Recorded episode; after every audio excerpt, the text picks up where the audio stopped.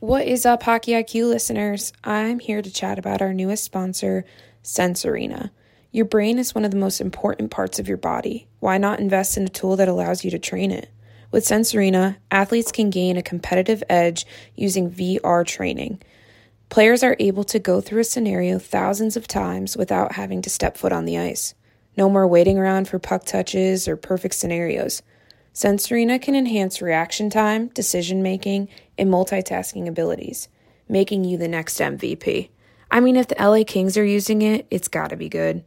With our promo code HockeyIQ, you receive $50 off an annual plan purchase. Head on over to sensearena.com to check it all out.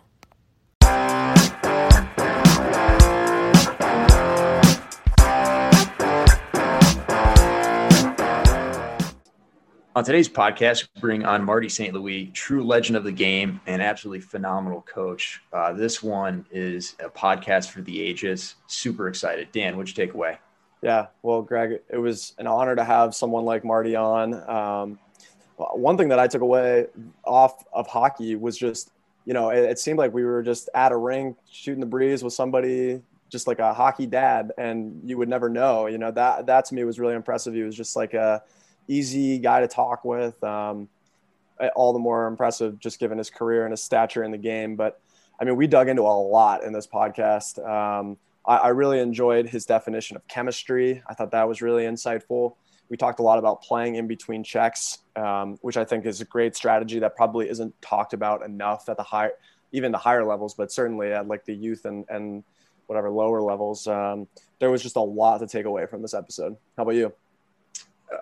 Yeah, it's a lot of stuff that we've talked about, especially on our newsletter, being able to value taking in information and um, being able to play and dictate, not just let the game and read and react, but really play. He called it play in the future. Uh, I call it dictating the play, really, and setting yourself up for success. So when you do get that puck, you're able to already be between checks. You're creating confusion, all all of this stuff. So. Uh, there, there's this and then more on the podcast, and there's no way we're going to get it to it in the uh, preview here, but super excited to, to bring on Marty and share this with everyone.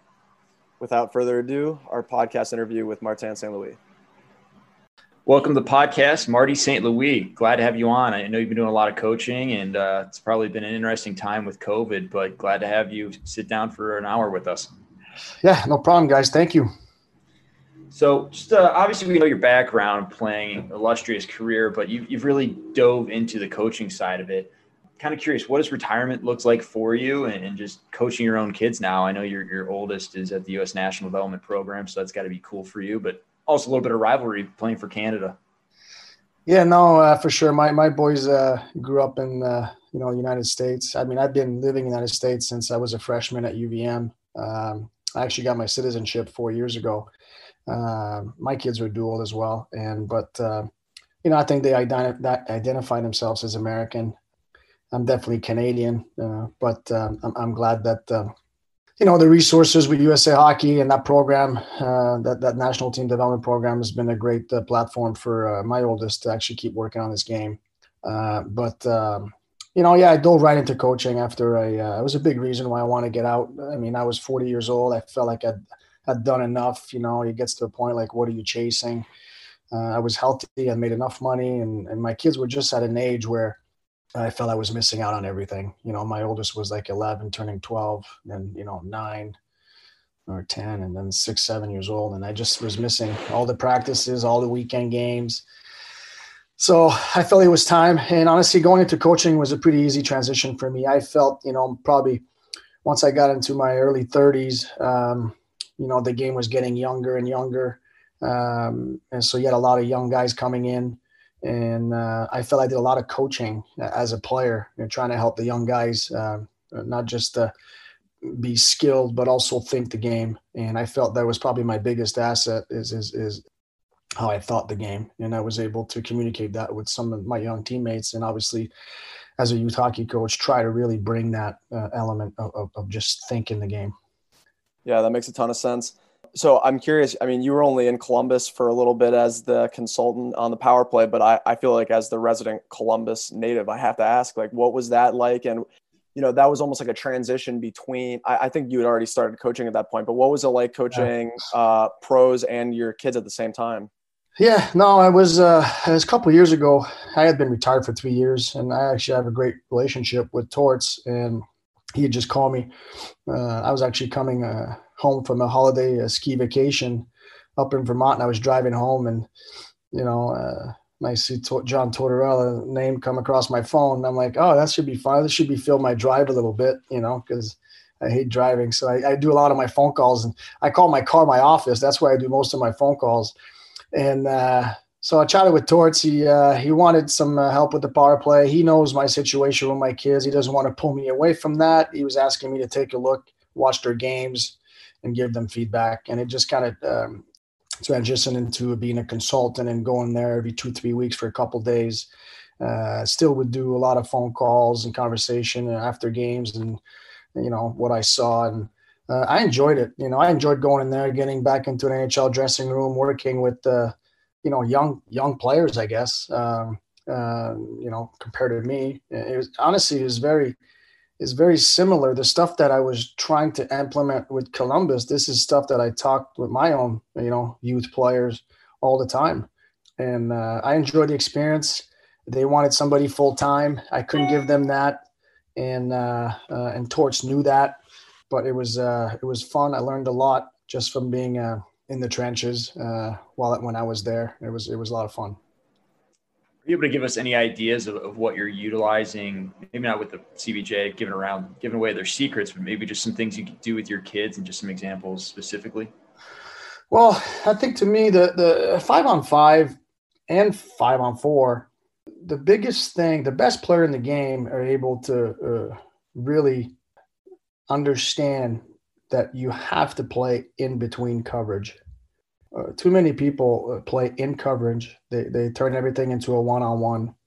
Guys don't start playing until the puck hits their stick. So when when you don't uh, have the puck, where do you go? Well, to me, is you have to go in between coverage. And if you have a power play that you have guys in between coverage, and if you, you know, the, the tendencies of, of the power play now, it's a one three one. Um, and, and if you look at it, everybody's trying to get in between coverage. And the teams that do it the best are probably able to execute more shots. And more shots probably more scoring chance more chaos more second third opportunities. Uh, to me a power play should be you know three four pass shot retrieve do it again. But when you're playing in coverage um, you know you're gonna have probably have to make six seven eight nine passes. And yeah you might have possession but you're not generating enough opportunities and chaos and retrieval and, and it's not just you know the, the guys on the ice the, the, most important guys on the ice are the guys without the puck not the guy with the puck uh, especially in today's game. It's there's not much uh, not many guys that can take people one-on-one. And the the the, the video and the focus on on, on 200 foot hockey uh, you get squeezed pretty quick. Uh, so you have to be able to control your speed and find a way you know, to use your edges and try to stay in between coverage and not expose the puck as much. And but you know, while that guy while the puck carrier is doing that, everybody else has to cover ice and trying to get in between coverage. That's awesome stuff. How did who keyed you into that? Is it come from your father, your upbringing? Uh, did you pick it up later in your life, or is it just yeah. intuitive for you? No, I mean, I think you. I was a student of the game. Like I, I just, you know, every game I came home and or hotels if I was on the road. I, I was I would watch my shifts uh, before I went to sleep, uh, you know. And when you're talking in the, in the, days where you had DVDs, right? And after every game, I had a DVD stuff in my uh, uh, my suit jacket.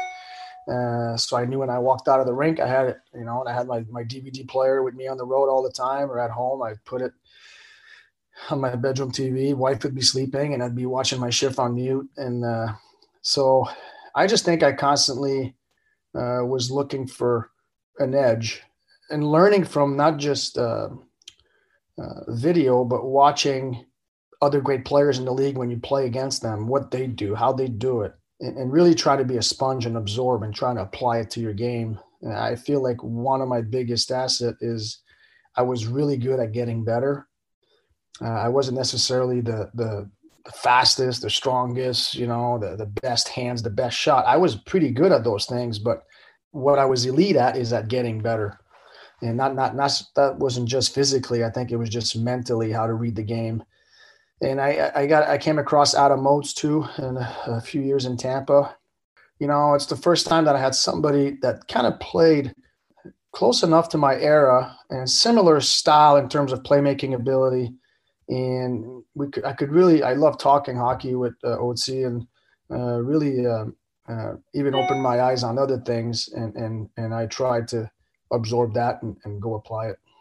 You mentioned offline before this chat that you define chemistry as playing in the future, and I was hoping we could dive into a little bit now that we're live. What what does that mean exactly? And also, like, what type of player did you find you found the most success to play with? Like, was there a type of like a profile that, you know, was like the type of player that allowed you to succeed the most? Or I know you've talked a lot about how you, you've become adaptable and that was a, a huge part of your game, but was there ever like one type of player that really stood out for you? Well, I mean, I, listen, I played with some great centermen in Tampa, you know, Brad Richards, Vinny Lecavalier, Steven Stamkos. They all had different games. There was different. We're, we're, I was successful with all three but it was different hockey. It wasn't the same. Like with Richie, it was a lot of, of, of chess. You know, it was like moving stuff around to, to set up that one move. With Vinny, it was checker. It was give and go, quick, quick, quick, quick. You know, and and with Stammer, it was probably a combination of both because it was the first time I had a righty uh, playing uh, in, with me. You know, and I felt like I, I played the off wing, so I never liked playing with having three lefties up front because I always felt we would only be dangerous from one side of the ice, you know, because if we're on the right side, we had no one timers. If somebody was in the, the slot, he was in the one timer position on the right side. On the left side, we were fine.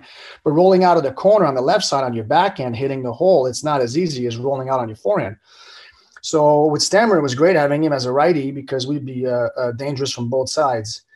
But the guys that, you know, honestly, I've had success with other guys. But for me, the reason why we're able to be successful, it, it was constantly communicating, coming off the ice or watching video together and really trying to get in each other's brain. I need to know what he's thinking on certain plays. And it's not about agreeing on things and understanding how he's processing it.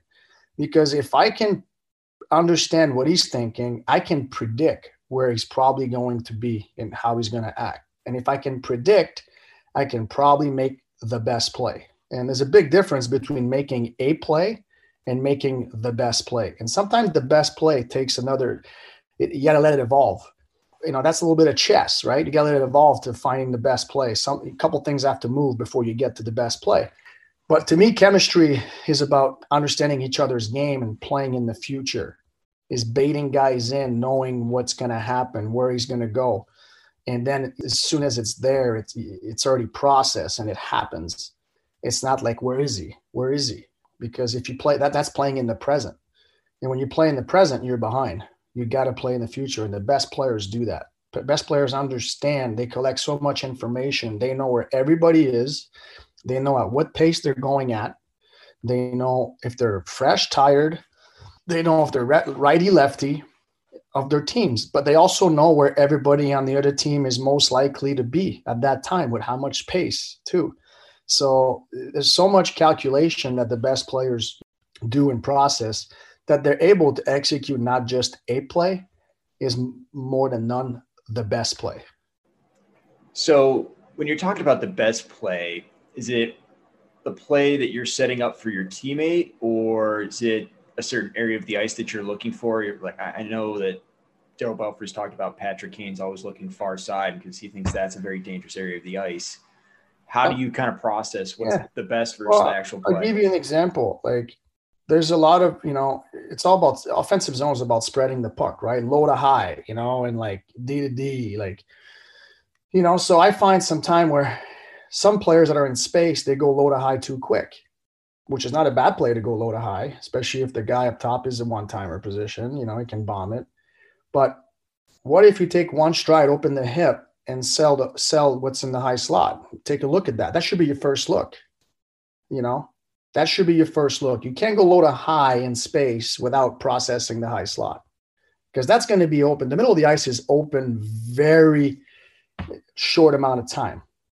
So as you turn up into a puck in the corner, do you already feel there's somebody there? Is he a righty or lefty? Because if he's a righty and I'm turning in the right corner, that's definitely going to be my first look and quick because that's a one timer and that's a scoring chance. So you need to process the scoring chance before processing just a play. You know, going low to high to me is just a play. It's is it the best play? Sometime, but the best play has to get processed before. And to me, the, the first look should be high slot. I asked for my players to really scout the ice from the middle out, not just out right away. You know, same thing at D to D, like on a breakout pass. The D to D, if your first look is up the wall, yeah, that could be a good play. But was there a better play? Was there like all the way up the middle or all the way across with speed? Nobody's going to say that's a bad play to go up the wall, especially if the guy's open. But does he have speed? If he has no speed, that's not a that, that's not a great play. It's a good play. Hopefully he's got support. But what if the speed up the middle and far side was open and you never looked at it? Okay, I'm fascinated on the off wing discussion. That's something that uh, I've done some research on. I presented on it last year at an analytics conference. Like I'm all about off wing. I'm curious. This is kind of a two parter. Do you did you play your entire career like dating back to Vermont on your off wing, or was that something that happened yeah. later in your career? And then I guess the second part is now that you're on the other side of things coaching, like do you encourage your kids and your players to play the off wing? Um, do you see any downside in like the defensive, the perceived defensive uh, limitations that come along with it? Or, or are you like all in on it? I'm all in on it. I'm just curious like what you think. I started playing right wing when I was a kid because we had no righties on the team. And I just, I mean, I was young. And, you know, but now that I'm coaching youth, and I honestly, I probably only play right wing I'm coaching youth, and you you got to be versatile. You can't just be pigeonholed in just the right wing. You know, you got to be able to play the strong side, the offside. You should know what it feels to be a centerman as well. You'll probably be a better winger after you play a few few games at center. I understand, you know, uh, the routes that you have to take as a center. So when you become a winger, you understand where most likely you can put the puck for them. But I find playing the off wing is an advantage on breakouts. The pose, the puck is not exposed. Your head is not as exposed. Uh, you can actually use the width of the ice better because you're on your, you know, if you can protect the puck, like if you collect on a breakout, whether it's a ram or a tape to tape, and the way the team plays right now, there's, you know, people in your face. There's a lot of back pressure, and you, you gotta you gotta use the width of the ice. And it's a lot easier on my collecting a puck on my forehand shielding and firing a bomb across the middle on my forehand, or just tap it back to my D you know, if I'm if I'm in my D zone and I'm, I'm fronting a puck at the point and the D wants to take me wide, you know, I know in the middle of the ice, I'm probably going to have a little help with my other winger. But if he's going to fake me and go wide on me, uh, being a lefty on the right side, having one hand on my stick is longer, and I can actually like poke pucks more uh, if he's taking me to the outside. I can go stick on puck a lot easier. And obviously, cutting across the middle at the blue line, it's uh, you're on your forehand.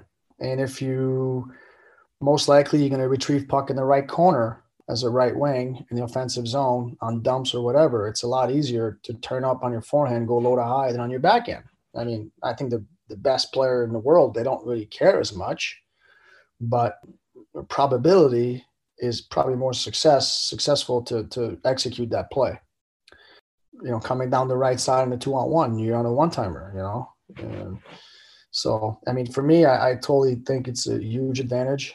Um, I like my D's to be on their strong side and my wingers to be on on their off wings.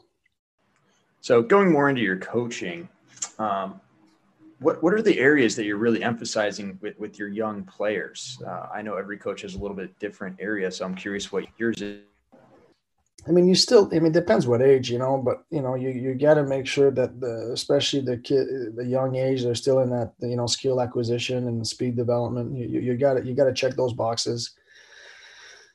I try to create a lot of conflicts in games and short ice and small ice area and decision making. I have kids that are much faster than others, and I'm trying to handicap them by shrinking the ice so they can't just get away. They got to use their hands, they got to use their brains and trying to create game to em- emphasize decision making, not just uh, possessing and, and, and, doing on, on their own. And, and as they get older, so I have a 15, I have a U15 team, and you know I a lot of these kids do privates. You know, a lot of these kids do their skills at home or whatever. I, I don't focus as much on the skill part at that age.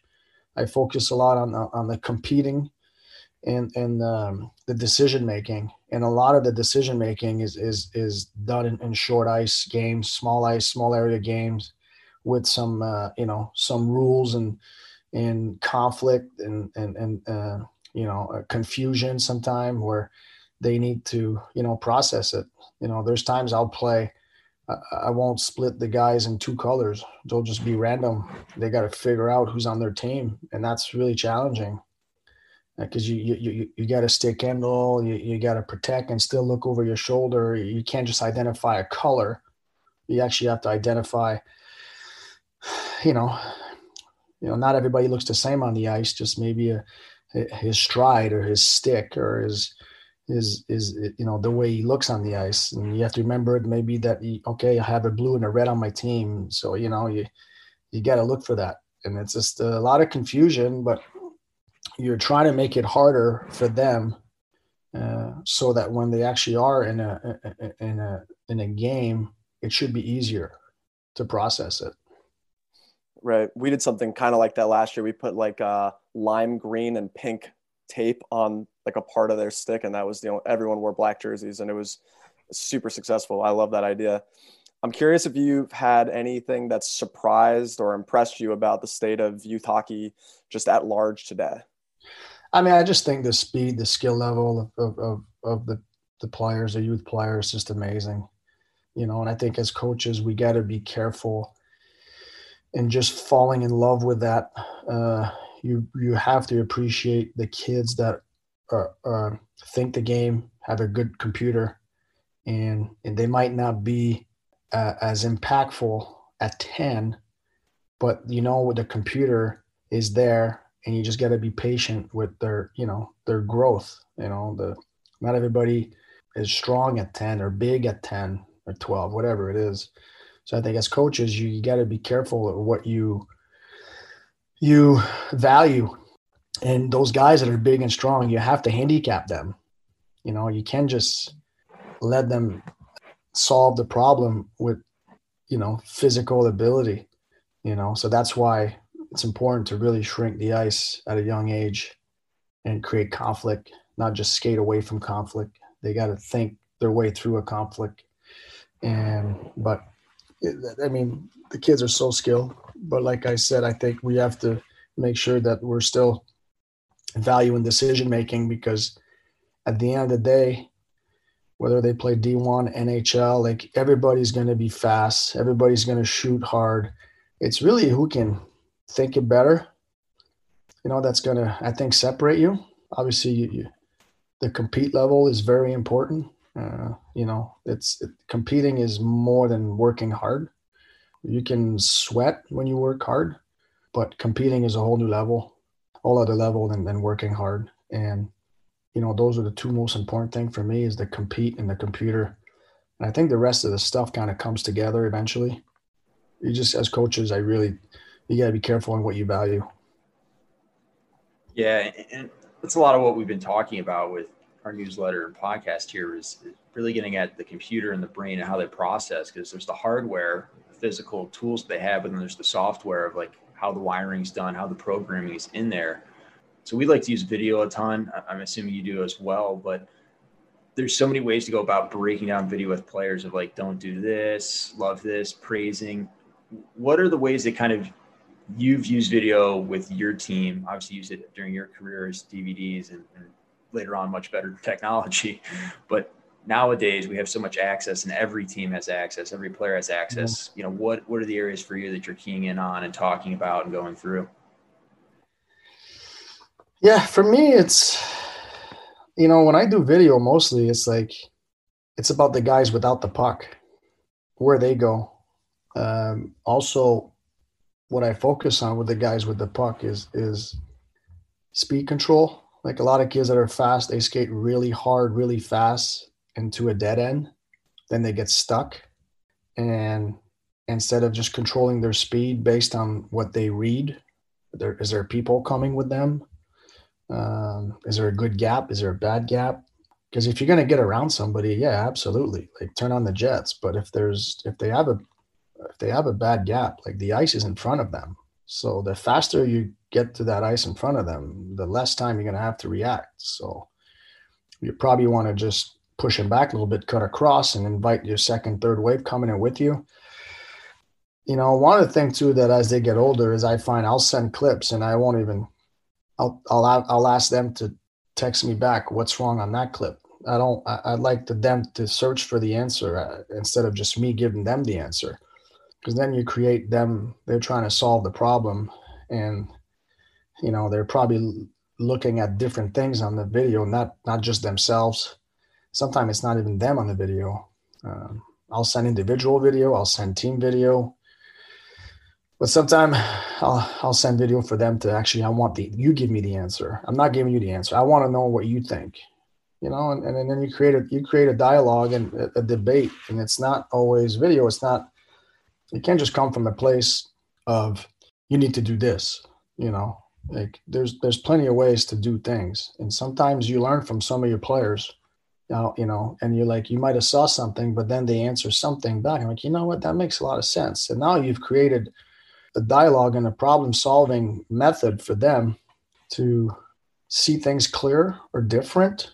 But uh, I find as, as uh, the more development you can get with your players is when you able to convince them or they can convince you, you know, that this is the right way to do it. You can't just tell them, do it like that you know? Like i'll send like uh, i'll be we'll, we'll, be talking about a topic at a certain point in time and and development doesn't happen like you know in one one time you know? I always feel it's like pulling like peeling layers like an onion you know? You can't you know you do it gradually you can't teach them three four things at once you know you teach them one concept then you move on to the next one but uh I, I, if there's a concept that we're talking about, and I'll pull NHL clips or college clips, and I'll send it to the gang, and I'm like, guys, this is what I'm talking about. You know, then you slowly convince them, and then they become more confident in that concept because uh, they they they actually done it, they've seen it, and they can kind of feel it. So that's pretty much the angle I, I take. That's wonderful, and I think getting kids to start asking questions is something that. Uh, some kids are really good with and some kids really struggle at asking questions. Yeah, I mean, I think some kids care more about actually getting better than others. I think some kids, they just, I think kids, some kids, like, yeah, they say they love hockey. And, okay, it's one thing loving getting hockey, loving hockey and stuff, but do they actually like working at getting better? Not just like, because you can do a thousand reps, you know, you can do a thousand of the wrong reps. You're working hard, you know but like are you actually getting better doing those thousand reps you know and you have the kids are going to ask question well what if i do it this way yeah that's great you know but then they they take ownership into their development and that's what as they get older that's what i'm after i i actually encourage the kids to they have my you know we have a, a text chain with the team i have individual chain with the with the guys and they can send me sometime because what I usually do is I, I, I, videotape my my computer screen and I talk over it with a pen, you know, and I'm like, okay.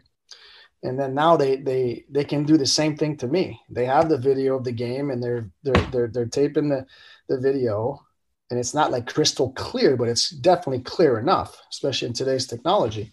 And they ask me question, coach, what did I should have done? Was that okay? Like, did, did I, you know, and sometimes they're just, you know, they they're looking for perfection. And and i'm like guys I, I have never played a perfect game. Every game you're to have three four five plays that you want back. They're gone. You learn from them. You move on.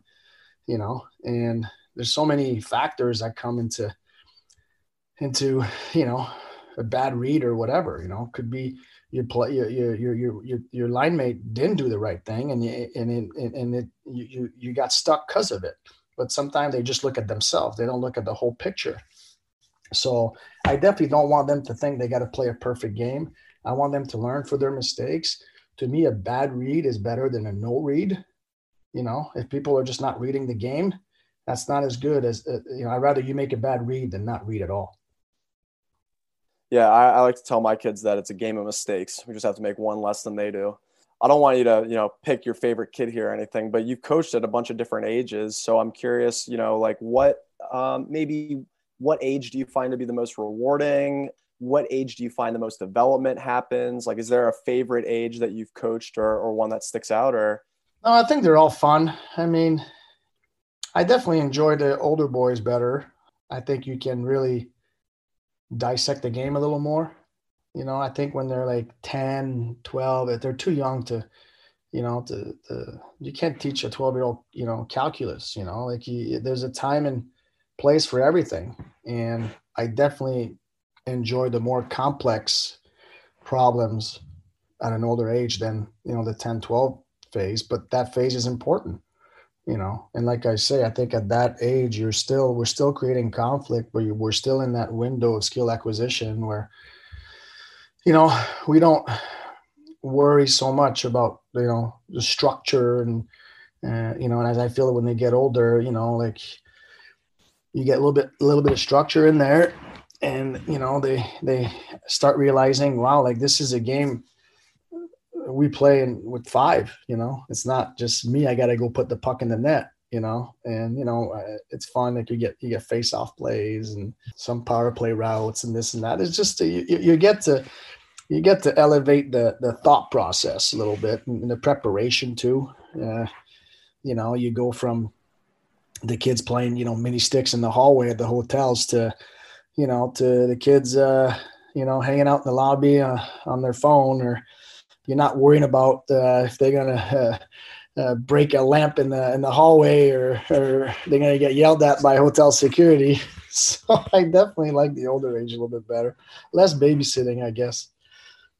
Oh, that's too funny. Yeah, I, I, think we've all been there at some stage where we've uh, broken something and the hotel security gets called and our parents are all upset at us. So that's that's great. But uh, you, you've mentioned a few times about routes. So I've I've talked about it and how we can create ways to have longer passing windows and things like that. What what are routes for you? What do they mean and, and why are they important? To me, routes are important in the sense that if you run routes in between coverage, you're going to create confusion and you're going to create space because of the confusion. Could be in a neutral zone on the breakout. So the routes are important. There's certain guidelines of where your route should be, you know, but to me that's it's similar but it's never the same all the time. It depends where the defenseman where's who's on me like but i feel like the way the game should be played is played you know you got to use the, the the the width of the rink and you're able to use the width of the rink because of some of the routes that you run in front of it you know? So if you go north uh, splitting the D, you create space underneath you. You can go east west. So I think the routes are a big part. And sometimes you run a route as a decoy. You know, it's like football. You know, wide receiver going deep, and then the tight end comes on a slant. You know, like it's like it's it's very similar to that in a sense, but it happens. It's not as clear cut. You know, you you know. So for me, it's about covering ice if two guys can hold hands running the same routes, you're probably not going to be successful. You know, if somebody's running a, a route, you know, north south, then I probably need to to get some width into my route underneath him so I can create more space and more option for the puck carrier. And I find I like when they're young, like even now, I mean, I I almost teach hockey like like like rugby a little bit.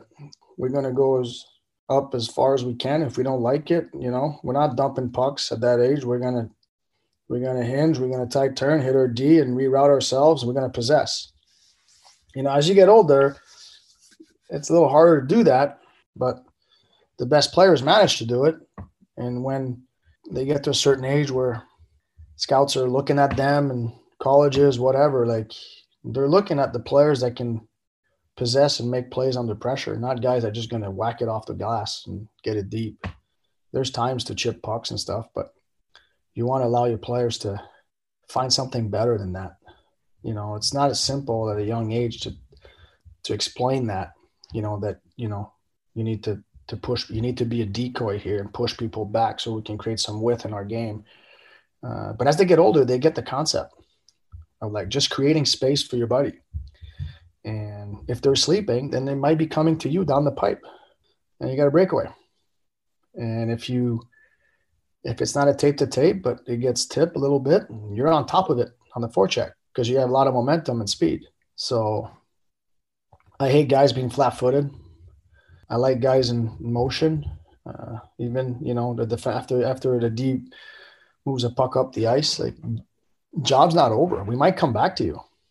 Like you, you got to be part of the equation. You know, and to me, like hockey is a math equation, and the, and the equation changes constantly. You know, and you have to process and solve the equation. And you know, we want to go forward, but we might have to go forward, bring it back, and go forward again before we actually like enter. I don't know. I mean, there's no set plays. Maybe on the power play, you know, there's tendencies and where you know you can prepare yourself for, but in general, you, there's a lot of ad libbing a little bit and just feeling it, and just make sure that you're not duplicating jobs, that you're covering ice. Right. Yeah, that's really well said. Uh, is there is there a player or maybe players that you find yourself really enjoying watching today when you send out video or, or just personally? Is there somebody that you really identify with? I mean, there's a lot of guys that, you know, you look at a McDavid, right? McDavid is so McDavid's playing checker, so fast, it's quick, bang, bang, bang. You know, like then you look like a Kucherov, who's just playing chess.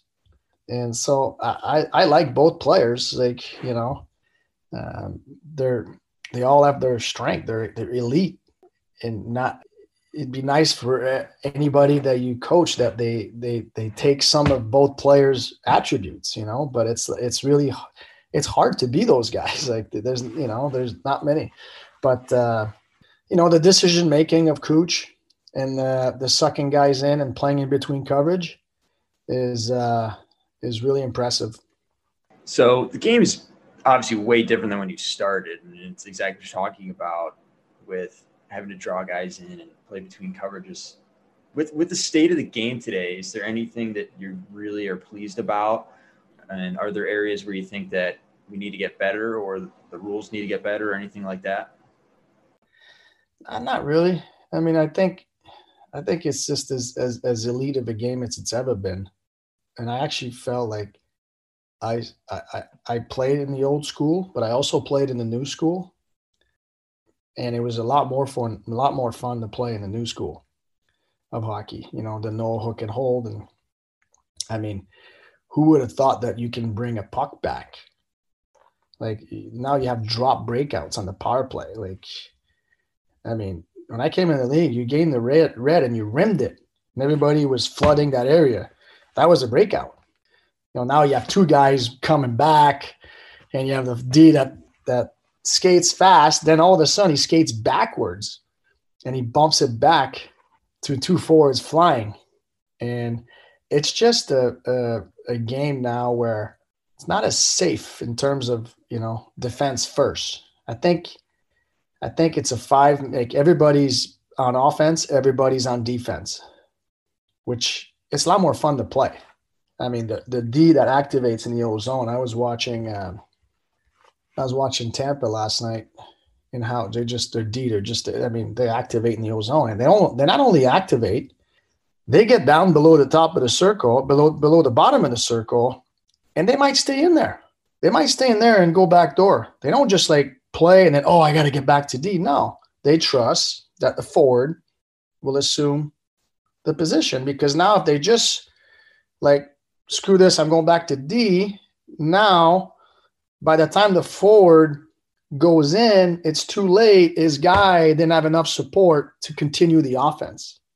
You know, so you see the good teams like the, their D activate, but they just keep playing and they stay in there and they work themselves back out eventually. But I mean, back in the day, like the the D was on the rush, like there was not much activation in, in, in the offensive zone. If they were on in on the rush, they were in and out. Now they go in and they sometimes they hover in there, you know. Do you think we'll ever get to a point where it's true positionless hockey, or is that too big a stretch? I think we're almost there. I don't yeah. think we're I don't think we'll ever get there, but I think like I mean, we're almost there. it's exciting stuff, and I, I, like to move my players around as much as possible. Um, with the college team we had, it's a club team, so it's not like Division One super high level, but it's still good hockey. And we just roll five man units out the door, and, and everyone figure it out of where you're playing and working off each other. And, and at first, it's it was really really rough to watch, but the more they've played it, the better it's gotten, and it, it's it is so enjoyable to watch that team. I, I could watch a club hockey game with our, our boys over a lot of other teams that are playing higher level hockey. Yeah, but you know, and if you think about it, like my old like, you know, when I talk about being in between coverage back in the old days, right? The the forward was responsible for the D in the you know in my defensive zone, and so if I knew I had the D in front of me and the guy rolls up the wall, I just stay with my D. Like, and the D's weren't really going in that was hard to generate offense. It was easy for me to defend, but now all of a sudden he starts rolling in. Now I'm like, oh my gosh. So he gets away from coverage. So now he creates confusion. And with confusion, you'll create more scoring chance or draw penalties.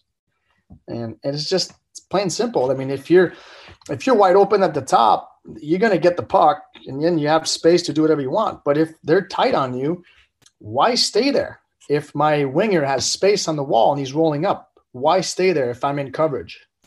Roll out, dive in the middle. You know, dive in the middle. Like now, he's like, is he coming with me? Are they men on men? Are they playing? Are they playing zone? I don't know. He's because now you create so much confusion, and that's annoying to play against. Yeah, is there a risk? Absolutely, there's a risk. You know, but you know, it's it's a calculated risk. I mean, you would think that the puck is still 180, 195 feet from my net and you know, and especially the way the goalies are in today's game, they're so good. Like, like you know, I'm I'm, I'm willing to to risk maybe something bad happening, and that's not the D's fault that he went in. It's the guy that just made a bad execution or a bad read, you know. And if there's nothing open, you just throw it back down the wall. But you have people going that way. Yeah, and you're just kind of playing the probabilities and, yeah. and, what's good on the situation. Like like you said earlier, it's almost like a math equation. That's how mm-hmm. I think about it when I'm out there, whether it's right or wrong. I don't know, but like, what's the chance of success here? And if I screw it up, you know, what's the probability it's coming back and creating yeah, and guess what? Team? And if they score, line up. That's it. Go back and get it again. Yeah. Right. Face off that. Go tap your goalie's pad. That's back. what they're there for, right? That's what the yeah. goalies are there for. Yeah. Sorry, buddy. Curious, really, like a lot's changed since you were at UVM. What was the recruitment of your oldest son like compared to you? He's committed to Northeastern. Um, and yeah. maybe just like talk about that process now being on the other side of it. Yeah, I mean, honestly, I don't remember much about mine. I think I was 16, 17 had a bunch of school, and I ended up going to Vermont. Uh, I was close to home. Uh, you know, it's it's a lot different now. They they come. Well, they made a new rule now. You, it's uh, I think January first of your junior year they can talk to you. And, and with my oldest boy, there was no rules, so you know he had opportunity at a real young age. And honestly, I just sent him and my wife to go deal with that. It wasn't going to be my decision. And she was going to ask all the academics questions. I wanted to be about him, not, you know, about me being in there and stuff. So he went dealt with it. He made his own decision and he's, I was happy with his decision. And he's the one that, you know, that lives with it. You don't want to, at the end of the day, they're going to have a bad game, bad grade, bad day. And if it was forced on them, they might not roll up their sleeves and, and, and, and get themselves, dig themselves out of the hole but if it's them making the decision, they'll they'll you know they'll own it and they'll get after it. That's wonderful. Well, I really enjoyed your USA Hockey presentation. We'll put a link in, in the details here. And, and, you said something that really struck with me, and it's something that I've struggled with a lot of my players of just not really playmaking until they've run out of options and they're not looking for orders. I'm, I'm hoping you can dive into that a little bit of just the idea of not waiting until the last opportunity to make a play or like that's the play now that I've run out of all my options. I call it the Instagram hockey. You know, every kid uh, see highlights and so many highlights, and they almost think that's the way the game should be played. Hockey is not just highlights. There's a lot of layers into the game that creates a highlight, and sometimes you know there's an opportunity to get a highlight goal, but I bet you something was created before that. It's about letting the play evolve a little bit. You know the the biggest thing is is especially at a young age, they don't realize that the game is played without the puck you know, I mean, I played 20 something minutes a game in the NHL. I probably had the puck on my stick for, I don't know, a minute 20, you know, I'm lucky. I don't know. Not, not much under two minutes for sure. So for 90% of the game, I don't have the puck. So you need to know to play without it, you know, and that's covering ice, not duplicating job. And then the, the kid that has the puck, don't start playing once you get it understand because it might be on and off your stick. I don't know what it's going to be. But you got to process so much information before it touch your stick, just on breakout alone. Your D rounds in that, you're on the left wing, let's say. And if you're just looking at the D, is he passing to me? Okay, now he passed to you. And now you start playing. Guess what? It's too late. Did you measure the amount of speed or space your center had? Did you measure if the weak side D was part of it? Did you measure? Did you assess if you're going to get pinched? Are you rolling into it? Are you chipping it? I don't know what you're doing. But the game is starts well before you actually touch it. And that's how the best players are able to to create so much because they already know where they're going with it. Whether they they they cross over to the middle with it, whether it's a one touch, whether it's a bump back, whether it's a one timer, whether it's just to collect and protect, guys are going for a change. I don't know. But the game starts well before you actually touch it. And, you know, that's playing in the future. You know, some kids play in the present and then they get stuck, especially at, at, as they get older. Awesome. Well, Marty, this has been a ton of fun. I, th- I think we've all really enjoyed this. I hope you have as well. Um, but we, we let our guests two minutes. If you want to talk or plug anything you got going on in your life, feel free to do that, or just some wise words of wisdom. You can do that as well. No, I don't have anything to plug. I mean, I, I think my my my biggest word of advice, I guess, for every young players out there is, especially with social media and everybody, you know, this guy doing this, this guy doing that, and you know, it's don't get discouraged if you're not, you know, that guy. To me, that that's just noise. Uh, development happens at a, a different time for different people. You know, just really, you know, be good at getting better, and you'll get probably where you want to be. Uh, but you know, if you're just listening to the noise and get discouraged, uh, that's time wasted that you could actually be doing something productive and, and, and, and get better at whatever you're doing. For sure. And last one for me, and thanks so much for your time. We really appreciate it. Any advice for uh, youth coaches out there? I don't know. I mean, honestly, to me, it's don't fall in love with the obvious. The kids that is really fast, and he's he's he's he's he's probably winning you games now. Make sure that you help him develop at things that he's going to need three, four years from now. Don't just get stuck on winning the game now and because he can go through everybody, he's faster than everybody. You know, if he's got a guy that's 15 feet in front of him, he should move it to him. You know, there, there's time to carry, but you want to make sure you wire him the right way because somebody's going to take that kid at 15, 16, let's say, and now you're doing a renovation. And a renovation is a lot harder because there's walls you just can't move. So you know, if you have a, if you have a chance to build from the ground, make sure you build the right way. You know, allow your kids to make mistakes and and really uh, take time to focus on decision making and, and, and conflicts. And that to me, that's a lot of small area games. Shrink it as small as you can, depending how big you know how old the car, the kids are. Like for me with my U15, I don't even play blue line in. That's too much room. Three on three, I don't play blue line in. It's too much room. I go top of the circle down. You know, when they were eight, 10, maybe we went blue line in because now they had a little bit more time. But as they get older, you got to keep shrinking that decision making, that that that window, that time. You know, because now they have more skill, they have more, their edges are better, their their speed is better, their hands are better, so they don't need as much time. And so you need to shrink it so you you handicap them as much as possible. I love that. I yeah, I'm, I'm all about that on, my teams. Is try to how, how do we get the decision making? I want them to break break a mental sweat, not just a physical one. Yeah, and to me, it's fun. My my biggest uh, pleasure I get is you know, I mean, I've been with some of these kids for five six years, and you have kids. I always thought you know the brain was there, the computer was there, and they didn't have the ability to do what their computer was telling them. They weren't fast enough. They didn't have. They weren't strong enough their skill wasn't as developed yet. And now you fast forward to four or five years, and some of these players are some of my best players because now it's connected.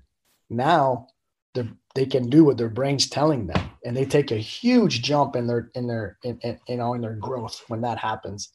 So you got to stay patient with some of these guys because computer is really hard to develop. Some kids uh, have it, some kids don't. Some kids are able to to to work on it. Some kids can't. Sometimes it, that's stubbornness or it's just bad coaching. That's awesome. Well, listen, thanks again so much for joining us. We really appreciate your time and and insight. It's extremely valuable for us and hopefully for our listeners as well. So, really appreciate you coming on. Oh, thanks for having me, guys. All the best. Thank you for tuning into the Hockey IQ podcast. We are Hockey's Arsenal. Greg Revac and Dan Dukart. Together, we've come together to create a platform and a community to expand on hockey intelligence, hockey IQ, whatever you want to call it. Uh, we're very passionate about seeing this game played smarter and better and continue to develop itself uh, to the next level and staying on the cutting edge of things. So you can find us at Hockey's Arsenal on Facebook, Twitter, and YouTube. We're also at hockeysarsenal.com. Uh, you, from there, you can find some resources and some options to work with us. We're excited to continue this. If you enjoyed this episode, please like, subscribe, follow, and share. Uh, you can also join up for our newsletter as well, where we're going to tackle anything hockey IQ related. So we're excited to have everyone here and continue to build.